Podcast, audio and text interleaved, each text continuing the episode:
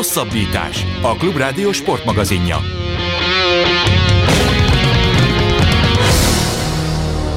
Sok szeretettel köszöntjük a hosszabbítás kedves hallgatóit. Mai műsorunkban egy igen izgalmas témát boncolgatunk Balázs Attila teniszező segítségével, aki a jelenleg legmagasabban jegyzett férfi teniszezőnk.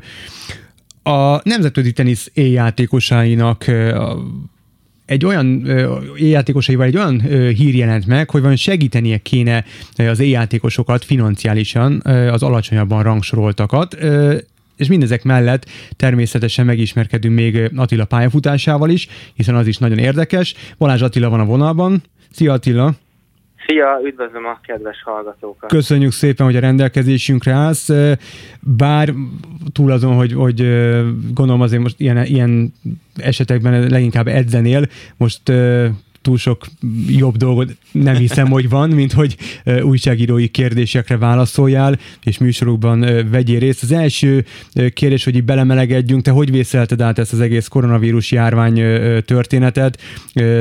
Neked is ugyanúgy karantén volt, és, és nem tudtál edzeni, vagy most már azért nyitogattok ti is, és már elkezdődtek az egyéni vagy akár csoportos edzések?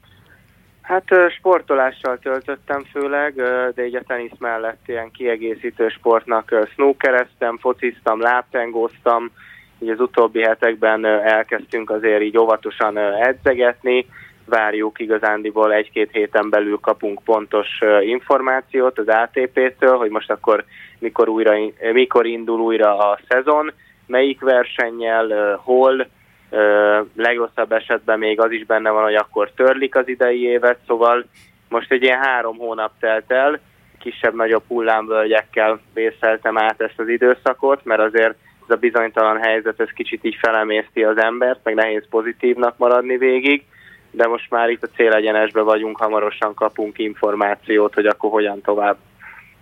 Ugye az utolsó torna, ha lehet annak nevezni, ez a Davis kupa volt, ahol játszottatok március elején, és azóta volt, talán két hete volt a Budapest kupa, amin a legjobb magyar játékosok, nagy részt magyar játékosok szerepeltek. Mi, milyen érzés volt egy tényleg nagyon nagy sporttörténelmileg is fontos győzelem után először egy ilyen barátságos tornán teniszütőt ragadni versenykörülmények között? Hát most ez túlzási versenykörülmények, ez egy igazándiból ez egy jótékonysági teniszgála volt, ahol így a legjobb magyar játékosok, mint fiú-lányok összegyűltek, és igazándiból csak egy kis szint szerettünk volna vinni a, a mi hétköznapjainkba, illetve a, a nézők is, hogy lássanak egy kis teniszt. Ennek a, az eseménynek úgy komolyabb célja nem volt, Szóval én ugye egyéniben nem is játszottam, csak azt hiszem kettő vagy három darab vegyes párosban vettem részt, ez inkább így a szórakozásról szólt, ne, nem ilyen véremenő verseny volt. Tenisz azért általában egy elég magányos sportként, lehet titulálni, hiszen az évad legnagyobb részét utazással töltitek, szállodából szállodába utaztok, és te is mondtad most, hogy a leállás miatt leginkább az elején nem nagyon láttátok a fényt az alagút végén. Ilyen esetekben van valami segítsége a profi teniszezőknek? Tehát gondolok itt ez alatt mentális segítségre, az edzők kapcsolatot tartanak-e a játékosokkal, menedzserek esetleg próbálják valahogy istápolni a, a játékosaikat. A te esetedben ez hogy néz ki, illetve tudsz-e hasonló esetekről, hogy kivel, hát, hogy nem igazán zajlik? lehet hasonló esetet említeni, mivel így a tenisz történelemben még nem volt ilyenre példa. Persze, amikor sérült az ember, akkor szintén itthon vagyunk, és akkor telnek, múlnak a hetek, hónapok, úgyhogy nem versenyzik a játékos, de ott legalább tudod, hogy mi a helyzet, hogy sérült vagy, és elfogadod, kénytelen vagy elfogadni azt az állapotot. Ez viszont más, mert itt most nem vagyok sérült, nagyon jó formában voltam, és mégis muszáj ugye itthon lennem, telnek, múlnak a, a hetek, hónapok, igazándiból erre olyan nagy segítség nincsen, ha leszámítva edzők, barátok, családok segítségét, akik így, akikkel töltöm így a, az időm java részét, és hát ők bíztatnak engem, motiválnak arra, hogy pozitív maradjak. Azt lehet tudni, hogy amikor visszatér az ATP túr, akkor az elmaradt versenyekkel mi lesz? Itt elsősorban arra vonatkozik a kérdésem, hogy ugye te most életed gyakorlatilag legjobb világranglista helyezését érted el elsősorban a remek riói teljesítményednek köszönhetően. Az, hogy most ennek a pozitívumait, hogy több versenyre kerülhettél volna be főtáblára selejtező nélkül, nem igazán tudtad learatni, amiatt, hogy nincsenek versenyek. Ez visszajön valamikor, vagy pedig ezeket a hónapokat úgymond elveszti a pályafutásod? Nem, szerintem ez nem vesztem el, szóval ami késik nem múlik, főtáblás leszek Grand Slam versenyeken, most, hogy ez pontosan melyik Grand Slam, melyik évben, ezt most még én se tudom, tényleg amúgy egy-két héten belül kapunk választ elég fontos kérdésekre, csak ugye nem mindegy, hogy mondjuk ez akkor történik, amikor 20 éves valaki, vagy ugye az én esetemben én ugye idén már 32 leszek, szóval ez az idő nem teljesen fog kárba vészni, de minden esetre ez nekem nagyon rosszkor jött, ugye bomba formában voltam pont március, ugye a Davis kupa, amit említettél, addigra jött ki tényleg a, a csúcs, és, és azt éreztem, hogy szinte bárki ellen van esélyem, de hát sajnos közvetlenül a Davis kupa után kaptuk ezt a rossz hírt, kénytelen vagyok elfogadni, és bízok abba, hogy bármikor indul ez újra. Tudom, hogy nagyon nagy meló lesz, sok időbe fog telni, hogy visszahozzam azt a formát, de úgy érzem, hogy még van bennem, és képes vagyok rá. A sok játékos, nyilván itt a, a híradásokban a, a legnagyobb nevű játékosok megszólalása jutott el a, a nyilvánossághoz de nagyon sokan, többek között Novák Djokovic vagy, vagy Rafa Nadal is azt hangoztatták, hogy nem biztos, hogy van értelme a, idén már a folytatásnak. Te hogy állsz ezzel? Azért a hangodból meg a mondandódból nyilván az derül ki, hogy te nagyon is szeretnéd, hogyha folytatódna az idény, de mi lehet az, ami miatt esetleg útba esik a folytatás? Igen, én is hallottam, hogy egy-két nagy név ugye inkább ellene van, és azt mondják, hogy akkor töröljék az idei évet, és akkor jövőre remélhetőleg a régi rendszerbe így tiszta lapokkal, de szerintem azért a játékosoknak a nagy része, akik ugye nincsenek azért ilyen pozíciókban, örülnének, hogyha ha, ha nem is úgy, mint eddig, szóval akár nézők nélkül lehet, hogy Grand nem három, hanem csak két nyercetre, de minden esetre mi azt hiszem, hogy a játékosok nevében is mondhatom, hogy mi minél előbb szeretnénk versenyezni. Ugye én most jutottam be pont a top 100-ba, ugye Grand Slam-eken lennék főtáblás, tényleg olyan lehetőségek adódnának, hogy nekem ez nagy dolog, és ha nem is olyan körülményekkel, engem az annyira nem zavarna, én tényleg minél korábban szeretnék újra pályára lépni. Említettél ilyen szabályváltozást most itt az utóbbi egy-két mondatodban, hogy ha nem is három, akkor kétszer. Tehát a laikusok számára, és én is laikusnak tartom magam ebben a kérdésben fő, főként, ha újraindul ez az egész, és, és lejátszák a tornákat, akkor már nem teljesen mindegy, hogy három vagy kétszer menő csatákat vívtok. Tehát itt most az erőállapotból indultok ki, hogy nincs annyi idő felkészülni, és ezért ez, ez segítség lenne a mezőn számára, hogy nem három, hanem két nyert szettre menő csatákat rendeznének, akár Grand Slam-eken is? Ö, hát ugye egy Grand Slam verseny abban, főleg abban különbözik a többitől, ugye, hogy ott három nyert szettre mennek a meccsek, ugye ez egy hagyomány, mindenki ehhez van szokva, ezt ö, valóban nem a legcélszerűbb megbolygatni, de most így az adott kialakult szituáció, ezt ö, a többség valószínűleg ezt látja jobbnak. Nem hiszem, hogy azért, hogy fizikailag jobban bírjuk, hanem hogy talán minél kevesebbet tartózkodjunk a pályán. Hallottam ilyet, hogy, hogy így a meccsek előtt után közvetlenül vinnének kocsival a szállodába, hogy kis túlzásra talán még az öltözőt se lehetne használni. Szerintem ennek csupán annyi a célja, hogy tényleg a játékosokat minél kevesebb időt tartsák a klubban. Uh-huh. Uh, igazándiból tényleg nem tudok pontos információt, így az ATP informál, hogy milyen tervek vannak kialakulóban, de így pontosat még, még nem tudok. Én, én remélem, hogy engem nem igazán érdekel, hogy hány nyert meg hogy néző, meg milyen szabályok, persze. csak hogy tudjunk játszani. Mm. Te egyébként erőállapotban, mondjuk ahhoz képest, ahol voltál márciusban, mennyire engedtél le, mennyire lehet fenntartani a motivációt hónapokon keresztül úgy, hogy egyébként edzeni, ha nem is folyamatosan teniszezni, de azért erőnléti edzéseket gondolom te is tudtál végezni végig itt Magyarországon, de közben meg nem tudod, hogy mire edzel és hogy mikor kell újra csúcsformában lenni. Hát most ilyen teljesen takaréklángon vagyok. Én, én, én szeretek úgy készülni, hogy látom a célt.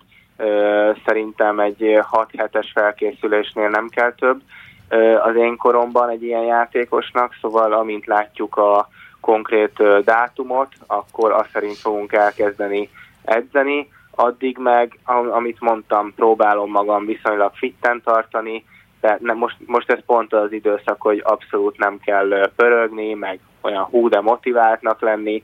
Ezt az időszakot át kell vészelni, inkább ez fejben megterhelő mentálisan ezt bírni. Ö, annyi, hogy tényleg odafigyelek, hogy mondjuk ne annyira lustuljak el, sportoljak azért majdnem minden nap, lejárok ide a teniszklubba, a Budapest Teniszcentrumba, ugye, ahol edzek, kicsit ütögetünk, focizunk, kondizgatunk, szóval így most egyelőre ennyi, amit tudunk tenni. Nem lenne észszerű most annyira keményen dübörögni, úgymond. Említetted itt a beszélgetés elején, hogy azért nyilván leállás anyagilag is elég komolyan érint téged is, illetve benneteket, teniszezőket. Mert szó volt egy ilyen hát segélycsomag nevezzük így, amelynek az ötletével Novák Djokovic állt elő, nevezetesen, hogy a top játékosok, és itt most én megmondom őszintén, egészen pontosan nem tudom, hogy a top játékosokon belül Djokovic mondjuk a top, top 100-at értette, top Aha, 100, segítenének az a, a világranglistán az alsóbb régiókban elhelyezkedő játékosoknak. És az első napokban nyilván mindenki üdvözölte ezt, a, ezt az ötletet, viszont voltak olyan játékosok, többek között a világranglista top 5-jébe tartozó Dominik Team is, aki azt mondta, hogy kizárt dolog, és hogy szerinte egy teniszezőnek sem kell éheznie, és nem biztos, hogy a teniszezőket kéne támogatni egy ilyen járvány, illetve egy ilyen kellemetlen szituációban. Neked mi volt a véleményed erről, Djokovic kijelentéséről, illetve team reakciójáról kapcsolatban? Én úgy tudom, hogy ez a kezdeményezés végül nem valósult meg. Én értettem a, a, az ötletet, de nem teljesen értettem egyet, hiszen én például ugye egy hete voltam a top 100-ba, amikor uh-huh. jött ez a helyzet, előtte 10-15 évig a 200 körül poroszkáltam, és nekem se segített soha senki, meg ha már szeretnék segíteni, úgymond ezek a sztárok, ugye a mondjuk úgy, hogy a második vonalat, ugye a top 100-on uh-huh. kívüli teniszezőket, akkor már szerintem abban kéne előrelépni, hogy a kisebb tornákon egy picit több pénz járjon. Ha nem is a future de egy Challenger versenyen, ugye ami az ATP és a Future között van, nonsens szerintem, hogy, hogy nagyon kevés a pénzdíj, és ott ugye azért már nem egyszerű bemenni mondjuk elődöntőbe vagy döntőbe, de hogyha egy ilyen verseny nagyon messze van, akkor a kiadás minimum annyi. Szóval szerintem iszonyú nagy a szakadék mondjuk, a, ahogy a top 100 keres, és ahogy mondjuk keres egy 150 aki tudásban nincs nagyon mondjuk egy 90 mögött, de pénzben meg 20-szor annyi a különbség. Nem tudom, szerintem ezt kéne valahogy egy kicsit, egy picit legalább közelebb tenni egymáshoz. Ö, én, én ezt mondom, de természetesen, hogyha az ötlet megvalósult volna, akkor beálltam volna a sorba a többség mögé, és nagyon szívesen, ha jól tudom, az én esetemben 5000 vagy 10 ezer dollárt kellett volna adni, örömmel tettem volna. Igazándiból én nem alkottam véleményt, megláttam, megvártam, hogy mi lesz a, a végkifejlet, aztán az egészből nem lett semmi. Uh, hogyha, anélkül, hogy itt most a te, konkrétan a te zsebedben akarnék turkálni, de talán ennek az egész vitának, ami itt kialakult bizonyos játékosok között, az volt a legérdekesebb része, hogy hogy annyira nem látunk bele abba szerintem, mi, akik kívülről nézzük a teniszvilágot, hogy mégis mi az a szint, amitől már az ember megél, és mi az a szint, amitől fölfelé meg már nagyon kényelmesen és nagyon jó körülmények között él, él meg az ember. És azért is találtuk ki azt, hogy téged szeretnénk meghívni ebbe a műsorba, amikor ez a vita ment, mert ugye te voltál az, aki tényleg nagyon sokáig ahogy te fogalmaztál az előbb, 200 körül poroszkált, tehát nagyjából ott azon a szinten, ami a határvonala lehet ennek a, ennek a két világnak. Igen. Egy kicsit be tudnál minket avatni abba, hogy ha mondjuk kivesszük a, az egyenletekből a szövetségi támogatásokat, mert az van, ahol van, van, ahol nincs. Tehát tisztán a saját megkeresett pénzekből mi az a szint, ahol már pluszos az egész buli teniszezőnek lenni, és mi az, ahol meg már kényelmesen elél az ember? Hát a, a, a kényelmesen és jól megél egy teniszező, abszolút a top 100 nem egyértelműen, szóval az ott egy olyan hirtelen egy olyan váltás, hogy tényleg szinte drasztikus, hogy akár az egyik héten játszottál 1000 dollárért, és akkor rá két hétre játszol 1000 dollárért, akár ugyanazzal a játékossal, ugye?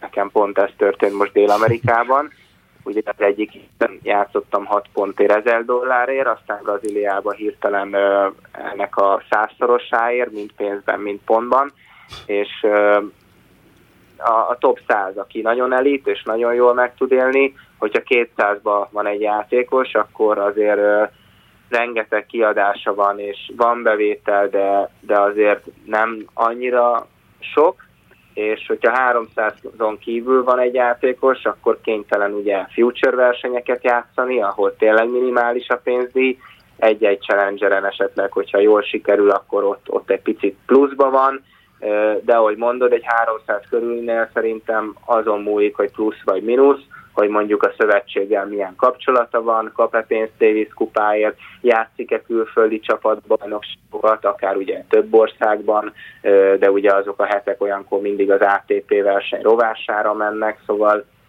igazándiból szerintem 300 fölött, főleg, hogyha valaki nem csapatozik, az már nem, nem tud pluszban kijönni.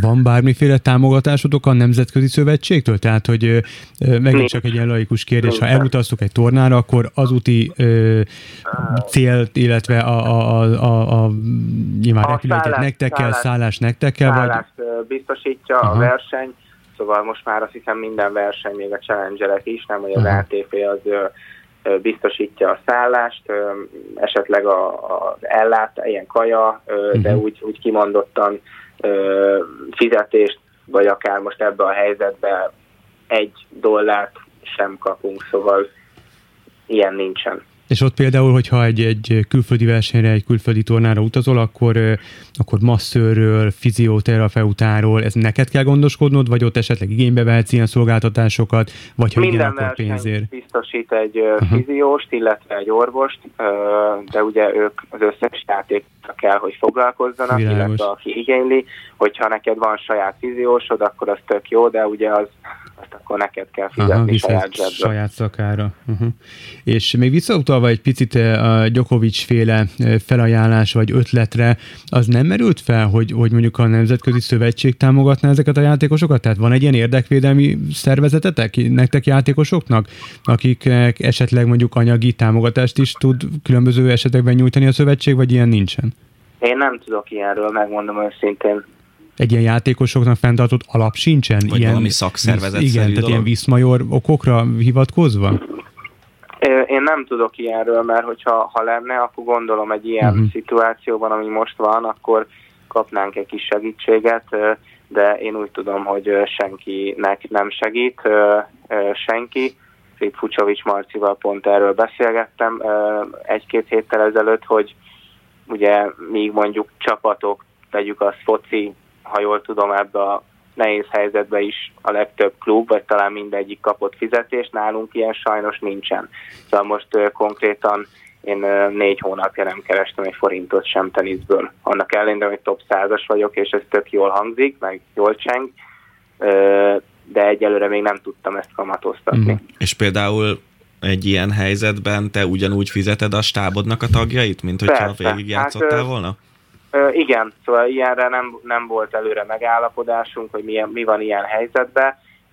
Szóval ugye én Nosszák Sanyival és Szendrei Danival dolgozok, továbbra is ö, fizetem a csapatomat, fizetem a, az életemet, a családomat, szóval kiadásom az van, nem is kevés, sajnos bevétel nincsen, de kénytelen vagyok várni, pozitívnak lenni, és ahogy a, egy pár perccel ezelőtt mondtam, biztos, hogy ez az idő nem teljesen vész el, és ezek a versenyek, lehetőségek meg fognak, jönni fognak, csak időkérdése. Legjobb esetben már idén, mondjuk augusztusban, akár egy US Open megrendezésre kerül, a legrosszabb esetben meg akkor idén így jártunk, és talán jövőre rendezik meg a Grand Slam-eket, esetleg egy Davis kupát, ugye, amiken mindegyiken ott lennénk, vagy ott lennék alanyi jogon. Ha már a US Open-t említett pont Novák Djokovic, illetve Rafael Nadal, megint csak velük tudunk példálozni, jöttek elő azzal a híre, hogy nem biztos, hogy elindulnak ezen a tornán, hogy annyira szigorúak lennének a biztonsági intézkedések, hogy repülőtéri szállodában laknátok, nem lehetne elhagyni a, a szállodát, csak hogyha meccs van, nem feltétlenül lenne ugyanannyi edzés lehetőség, mint ami általában szokott lenni Grand Slam tornák alkalmával. Tehát, hogy nagyon komoly szigorítások lennének, és így már nem biztos, hogy megéri a beletett meló, illetve az utazás, meg a, a különböző kiadások, tehát a nagy nevű játékosoknak ez, ehhez már nem annyira fűlik a foguk, tehát ez, ez akár még egy jó lehetőség is lehetne számotokra alacsonyabban rangsorolt játékosoknak, hogy nem biztos, hogy ha nem, ha nem indulnak el, akkor értelemszerűen nem biztos, hogy nyilván nem találkoztok velük a tornán. Hát ez így van, ők vannak olyan pozícióban, nem tudom hány Grand Slam győzelemmel, meg hány millió dollárral a bankszámlájukon, hogy ezt úgymond megtehetik, hogy hát hogy egy kicsit izzadságszagú, kényelmetlen lenne ugye az az, az egy-két hét, hogy akkor ők inkább azt mondják, hogy nem játszanak, mert úgymond túl profik ehhez, de mondom itt azért a játékosok 95%-a, ugye ez nem nyugodtan kijelenthetem a nevükben, hogy azt mondaná, hogy jó, hát persze ez így kicsit kényelmetlen, nem az igazi, de még mindig jobb, mint otthon nulla forintot keresni és Playstation-özni. Hm, világos. Szóval, hogyha azt mondja az ATP, hogy ami jelenleg a naptárban van augusztusi versenysorozat, Washington, 2000-es torna Torontóban és Cincinnati-ben, és aztán a US Open. Szóval, hogyha ezek mehetnek, akkor te mész. Hát ez nem is kérdés, persze. Hosszabbítás. A Klubrádió sportmagazinja.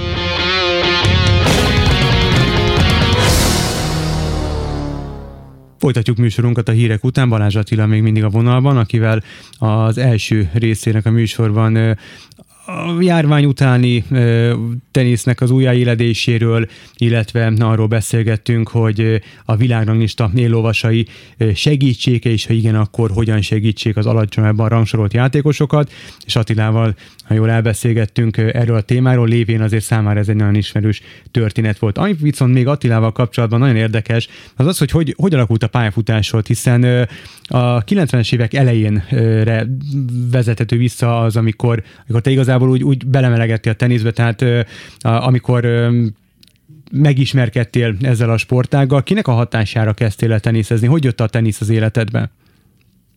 Én a bátyám és a nővérem kezdett el teniszezni, előtte úszótagozatos iskolába jártunk, és a Spartacus úszodában úsztunk, aztán amikor hát kicsit unalmassá vált az úszás, voltak teniszpályák az iskolában is, illetve itt a Spartacus úszoda mellett, és akkor kipróbáltuk a teniszt, és hát így tulajdonképpen mind a hárman tehetségesek voltunk, így az edzők mondták, hogy elég jó érzékünk van hozzá, és akkor hát a szüleimnek kellett hozni egy döntést, és akkor végül a, inkább a labdajáték mellett tettük le a voksot, és hát bátyám kimondottan jó teniszező volt, ugye a világranglistán harmadik volt juniorként, aztán ugye a felnőtteknél is jól játszott, több magyar bajnokságot nyertünk együtt, meg tényleg sokat versenyeztünk, aztán így hát így nem is volt kérdés, hogy akkor én is a, a tenisz.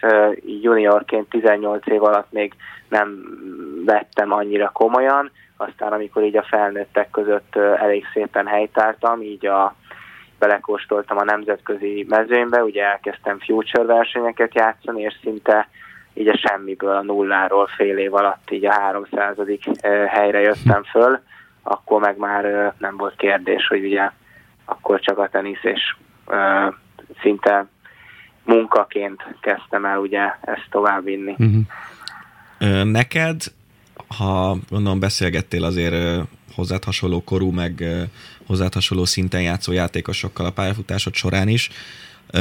Sokszor felmerül kérdésként az, hogy miért van az, hogy több szerb, horvát, tehát hogy környékbeli országokból miért kerül ki több magas szintű játékos, mint tőlünk a, a nemzetközi teniszben, akár férfiaknál, akár nőknél. Neked így visszagondolva ugyanolyan esélyeid voltak szerinted betörni a legjobbak közé, mint mondjuk egy veled egyidős cseh, vagy horvát, vagy valamilyen környékbeli srácnak?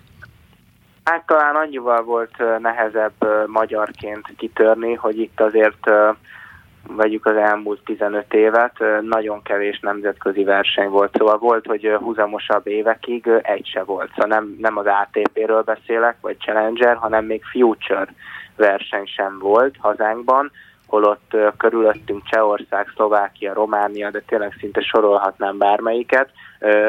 Összeszámoltuk, volt olyan ország, ahol egy évben volt 20 verseny, hm. és azért sokkal könnyebb úgy versenyezni, hogy, hogy mondjuk otthon játszol, azért az egy elég nagy könnyedség.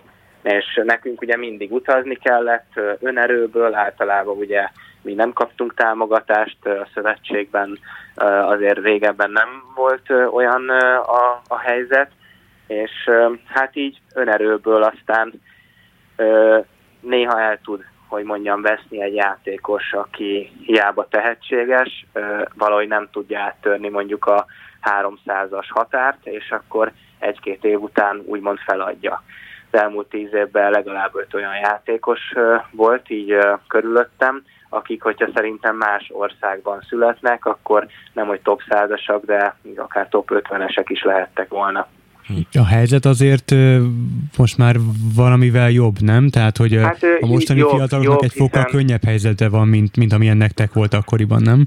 Jobb, mert ugye a szövetségben több pénz lett, ugye lettek Challenger versenyek rendezve, sőt még ugye ATP is, ugye kijött azért egy-két mondhatni kb. világklasszis, egy Babos Timi, egy Fucsovics Marci, akik, akik azért itt húzóerők, ugye az elmúlt öt évben minimum, vagy már régebb óta, szóval ez azért így korábban nem így volt. Neked személy szerint milyen érzés volt az, hogy amikor megelőzted Marcit Rio után, és te lettél az első számú magyar játékos? Hát ilyen különösebb érzés nem volt, persze örültem, nem annak, hogy én lettem az első, hanem hogy végre top 100-ban vagyok. Most, hogy egy pár hely előtt megelőztem, ennek szerintem olyan nagy jelentősége nincsen. Neki akkor pont épp kiestek a pontjai, legalábbis sok pontot veszített, ugye ő hátra csúszott, nekem ott most pont összejött a, a szinte minden tényleg, szóval én, én örülök, hogy mind a ketten top 100-ban vagyunk, nem, nem igazán érdekel, hogy most épp ki az első, vagy ki a második, remélem, hogy még azért van egy jó pár évem, hm. ugye hiszen én idősebb vagyok, de remélem, hogy ott tudjuk egymást húzni. Attila, félre, félre ne értsd ezt a kérdést. Engem az érdekelne nagyon, hogy nem tudom másképp félteni, mi tartott annyi ideig, hogy miért tartott ennyi ideig, hogy te betörje a legjobb százba? Mi volt, ami esetleg a te pályafutásodat hátráltatta, akár ez, ez, ez lehetett hozzáállásbeli különbség, vagy, vagy nem tudom, a csillagok állása éppen nem kedvezett annyira, tehát mi, miért, miért kellett ennyi időt várnod arra, hogy eléri a pályafutásod során arra a pontra, amikor már tényleg nagyon jó, akár sikerek szempontjából, akár anyagilag is? Hát amikor én többször voltam ugye a top 100 kapujában, és olyankor valami mindig jött, vagy lesérültem, vagy magánéletbeli problémáim voltak. Uh-huh. Hát ezt így nehéz megfogalmazni, hogy most miért sikerült. Uh, úgy gondolom, hogy az tény, hogy azért mondjuk profi vagyok most 30 évesen, mint mondjuk 10 évvel ezelőtt 20 évesen, szóval uh-huh. nem feltétlenül éltem sajnos olyan életet, ami, ami annyira profi lett volna, így a pályán kívül, ezt aláírom, de mondjuk uh, talán nem is volt mellettem olyan uh, ember, aki, aki szinte 0-24-ben tényleg egy rendszert és biztonságot tud körülöttem uh-huh. teremteni és ugye ez az ember, a Szendrei Dani, másfél évvel ezelőtt szinte a nulláról kezdtük el a munkát, aki érdekes, de abszolút nem ugye nem a teniszből jön, szóval ő egy öttusázó sportoló volt, és viszont egy olyan hatással tudott rám lenni, hogy, hogy elkezdtünk egy utat a nulláról, és tényleg végigjártuk mondhatni, és a vége sikeres lett. De ettől függetlenül hozzá kell tennem, hogy azért az elmúlt tíz évben összességében szerintem nem volt szerencsém, most pedig azért szerencsém is volt, hiszen az év elején ugye nyertem egy Challenger versenyt, ott több, több meccset nyertem, tényleg ilyen hajszállal, döntőszet 7 hatokra, utána az, hogy Rióban így kijött a lépés, hogy ugye szerencsés vesztesként kerültem a főtáblára, igaz, hogy mondjuk az elődöntőbe döntőszet 7-6-ra kaptam ki, és mondjuk ott az, az a meccs az full nekem állt, szóval tényleg így egy ponton múlt, de ennek ellenére, hogyha mondjuk ott nem sorsolnak ki engem szerencsés vesztesként, akkor, akkor azért most 200 ponttal kevesebben uh-huh. lenne, ami pont azt jelenti, hogy hogy megint nem tudtam áttörni ezt a, a határt, ahol már tényleg többször voltam korábban. Mondtad, hogy kevésbé éltél profi életet régebben. Te érzel magadban olyan késztetést, hogy megpróbálj segíteni a mostani fiataloknak, akik esetleg hasonló helyzetbe kerülnek, mint amiben te voltál, hogy, hogy 20-22 éves korukra oda kerülnek a legjobbak mögé, de esetleg azt látod, hogy, hogy vannak hasonló problémáik, és te tudsz rájuk hatni azzal, hogy te már egy, egyfajta példaképként szerepelsz a, a mai magyar fiatal teniszezők előtt?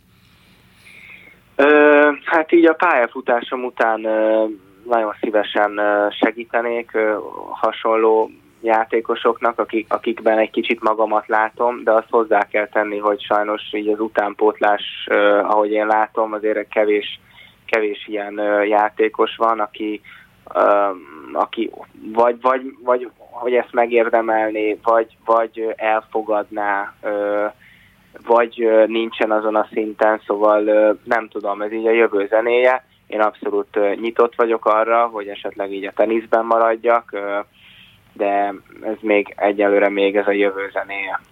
Olvastam már olyan véleményt tovább menve ezen a vonalon, hogy, hogy Magyarországon van egy ilyen úgynevezett 22-es csapdája nevű jelenség, ahol a 22 az az életkor hogy rengeteg olyan sportoló van, aki juniorként sikeres, és hát ugye, ha végignézünk az elmúlt évek magyar tenisz sikerein, nagyon sok junior Grand Slam torna győzelmet vagy döntőt látunk, akár párosban, akár egyesben, és ezek közül a játékosok közül azért viszonylag kevesen tudtak igazán komoly felnőtt profi karriert is kifutni.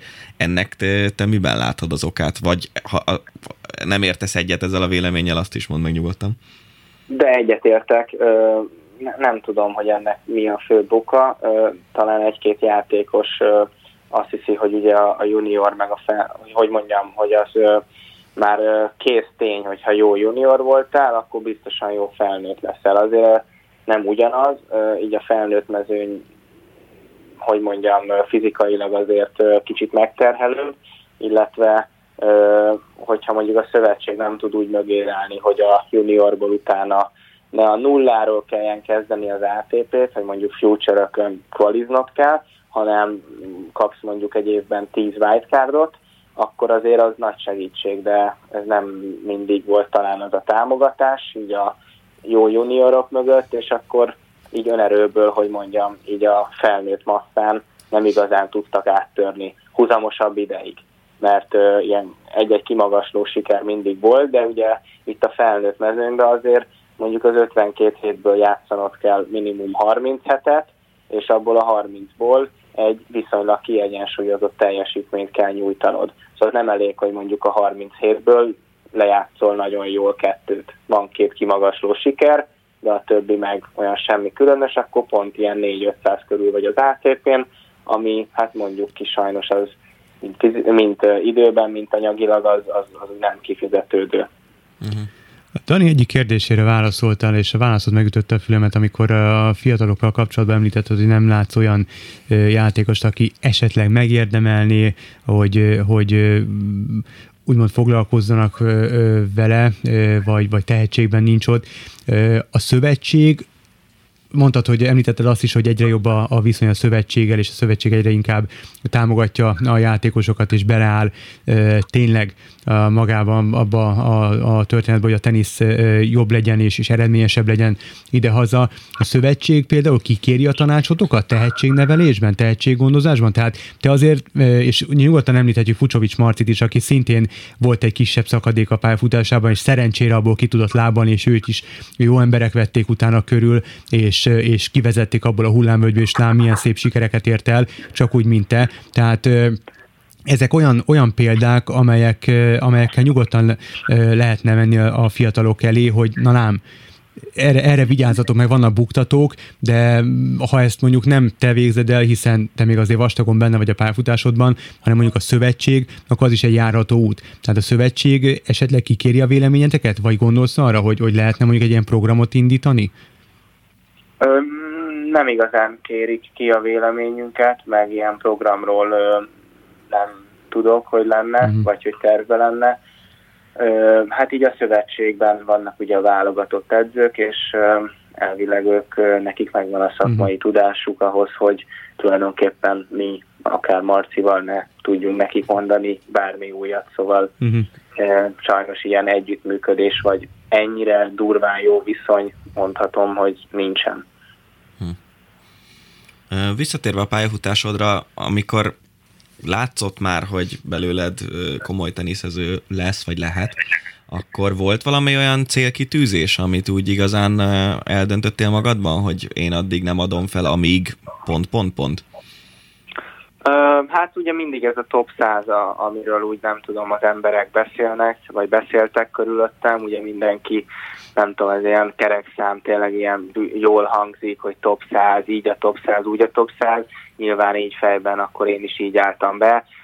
Mi, mi nagyon el akartam érni ezt a, a top 100-at, de azért nem ilyen beteges módon, szóval biztos, hogy millió egy olyan sportoló van, akinek tényleg így ez az álma, és fel, ezzel kell, ezzel fekszik. Azért annak ellenére, hogy tényleg sokat, sokat áldoztam én ezért, én nem ilyen betegesen rögzült bennem ez a, ez a top 100, de persze ez volt a célom, és így, hogy azért elértem, így, hogy mondjam, öregkoromra egy hiányérzettel kevesebb marad bennem. Attila, rád kik voltak hatással pályafutásos során? Kik voltak, vagy ki a, ha lehet így mondani, példaképed? Hát ugye bátyám három évvel idősebb, és ő ugye nagyon jó junior volt, és tényleg így, hát ugye együtt nőttünk fel, utána együtt versenyeztünk, mindig ugye jobb volt nálam, egészen ugye addig, míg aztán én is megálltam a helyem a felnőtt mezőnybe, ott nagyjából ugye egy szintre kerültünk, nekem úgy ő, ő mutatott utat, szóval így mondhatni, hogy nekem ő volt a példaképem, de úgy olyan példaképem aki mondjuk egy ilyen világsztár, ugye mondjuk egy Roger Federer uh-huh. vagy Rafael Nadal, olyan nekem nincsen, szóval uh-huh. én nem tudok valakire úgy példakép ki példaképként tekinteni, hogy, hogy, hogy abszolút nem test közelből uh-huh. érzem azt az embert. És azt el tudod dönteni azt a kérdést, amit szinte mindenki el szeretne dönteni, hogy ki a valaha volt legnagyobb teniszező, mondjuk a férfiak mezőnyében? El lehet egyáltalán ezt dönteni? Kérdezek egy olyan embert, aki tényleg ott van a profik mezőnyében, és nap mint nap látja, ráadásul úgy látja, hogy egy laikus nem láthatja ezeket a, ezeket a világklasszisokat. Hát ez nehéz kérdés, elég összetett, mert ugye régebben a, a teniszt azért hogy mondjam, nem volt olyan profi stáb egy játékos körül, körülötte, ne, nem, volt, nem voltak olyanok a körülmények, nem, nem voltak olyan jó ütők, szóval nehéz erre választ adni, de hogyha így egy nevet kéne mondanom, akkor én Federert mondanám, mert nálam azért van mindenki előtt, mert sokan mondjuk mondanák a Novák Gyokovicsot, de ő egy kicsit ilyen munkásabb teniszt képvisel, és ő inkább a munkájával ért el ennyi sikert, mint Federernél ugyan ott, ott, ott van a munka, de, de a, a tehetség az, az meg annyira kimagasló, hogy, hogy tényleg még most is a mai napig is meglepetést tud okozni olyan nézőnek is, aki már mondjuk nézi 20 éve, uh-huh. és még mindig le tud esni az álla. Ez így köztük vagyok én is. Egy ö, olyan kérdésem lenne így a műsor vége felé érkezve, ami abszolút elméleti, mert ugye nem tudjuk, hogy ebből mi valósul meg. De tegyük föl, hogy augusztus 31-én a US Open-en első fordulóban játszol, és hogy néhány héttel később, szeptember 21-től pedig jön a Roland Garros Párizsban. Te mit szeretnél jobban, hogy olyan sorsolást kapjál mondjuk ezeken a nagy tornákon, amivel a lehető legtovább juthatsz, vagy inkább örülnél annak, hogy mondjuk van egy első fordulós meccset, teszem azt Federer ellen a, a legnagyobb stadionokban, és ezáltal azzal, hogy elérted a célodat és bekerültél a legjobb százba, ezzel olyan emlékezetes meccseket játszhatsz, amikre utána egészen életed végéig visszaemlékezhetsz. Hát igen, mind a kettő nagyon jó dolog, nyerni sok meccset, úgymond nem olyan nagy nevek ellen, vagy pedig egy világsztár ellen játszani uh, Night Session Center pálya teltház. Uh, jó kérdés. Ha, ha lehetne ilyet mondani, akkor kicsit is is, szóval hogyha végre ott leszek egy Grand Slam főtábláján, akkor szeretnék menni egy vagy két kört, vagy, vagy akár többet, és, és mindenképp játszani utána egy nagy névvel de, de ha tegyük fel, első körben kell játszanom egy ilyen nagy név ellen, főleg egy ilyen iszonyú rossz, nehéz időszak után, úgy gondolom főleg első körben, hogy bárki verhető, szóval igazándiból mind a kettővel megelégszek, bárhogy is alakul.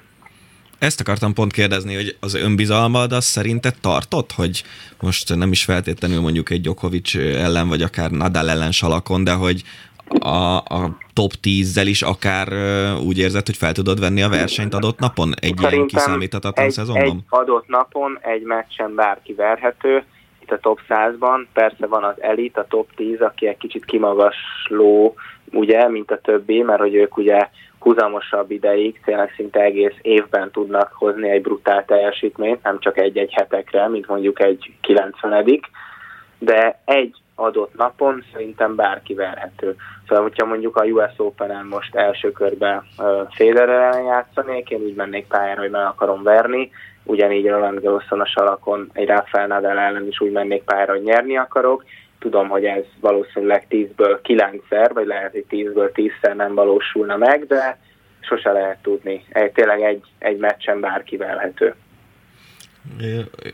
irigyeljük az önbizalmadat, azt hiszem ez az Igen, meg a jó, a hogy ez, ez a profizmus sugalja, hogy, hogy valaki tud neki indulni egy, egy ilyen mérkőzésnek, egy tornának, főleg egy ide, ilyen időszak után, nyilván ezért vagy te ott, nem pedig mi, úgyhogy e, e, még nagyon sok mindenről lehetett volna, hogy szerettünk volna beszélgetni, többek között a snooker iránti vonzalmadról, ami engem külön érdekel, lévén snookert is közvetítünk az Eurosporton, de ez Szoktam sajnos majd... Egy... amúgy, mindig nézem. Na, örülünk neki. Játékosom Ronnie O'Sullivan, hogyha még így ennyit hozzátehetek. Ezzel vagyunk egy páran. Remélhetőleg egyszer akár vendégül láthatunk mondjuk egy szakkommentátori székben. Ez nagyon snooker... szívesen, amúgy itt eléggé jól képbe vagyok, Na. nem annyira, mint teniszbe, de képbe vagyok. A Akkor keresni fogunk.